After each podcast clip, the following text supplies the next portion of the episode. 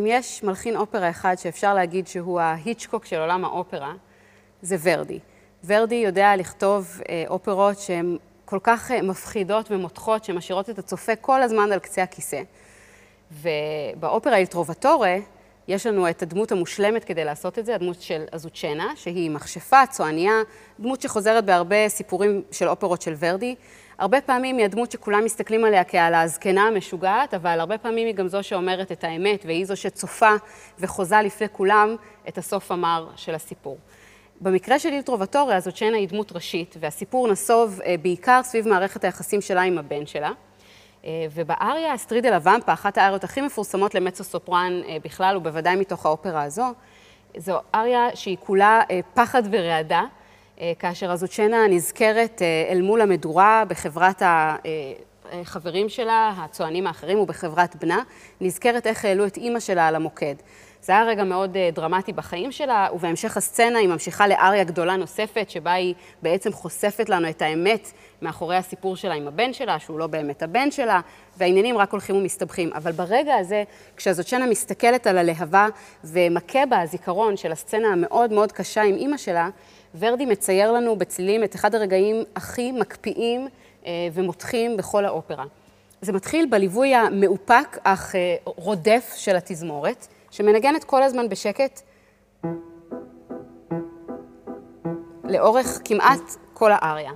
אחר כך, כשהזוצ'נה מתחילה לשיר, היא שרה עם דגשים שוורדי כל הזמן כותב לה, דגשים שגורמים לנו להרגיש כאילו היא בעצמה נבהלת מהמחשבות שלה, וטרילים שממש מציירים לנו את הריקוד של הלהבות. בואו נשמע את הפרזה הראשונה של האריה.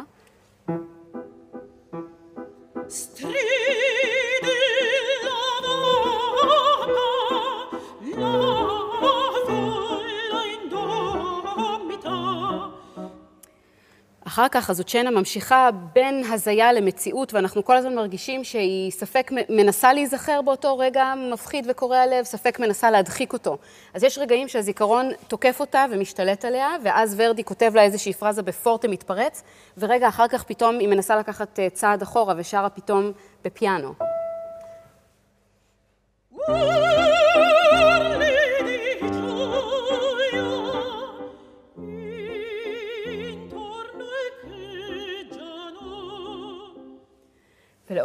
כל האריה יש לנו את הלהבות המלחשות הרוקדות, והשיא המתפרץ שלהן הוא כשהזוצ'נה מתארת איך הלהבה עולה כל כך גבוה שהיא כבר נושקת לשמיים, ואז ורדי נותן לה טריל ארוך ארוך ארוך ומרקד, שעולה להתפרצות של סוף הבית.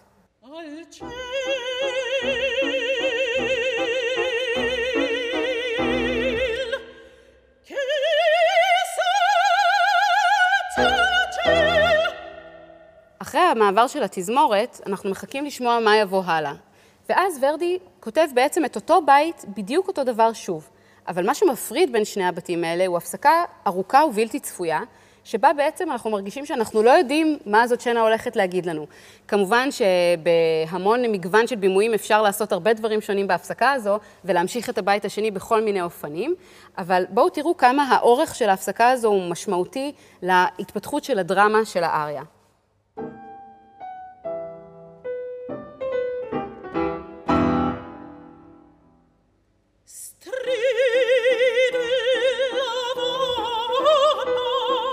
אז בעצם אחרי ההפסקה הזו, מקפיאת אדם, כל דבר יכול לקרות, וזה רק מחזק את התחושה שהזוצ'נה ספק נמצאת איתנו, ספק נמצאת בעולם של הזיה. אז הנה לפניכם האריה הדרמטית ומקפיאת אדם של ההיצ'קוק של האופרה, האריה של הזוצ'נה.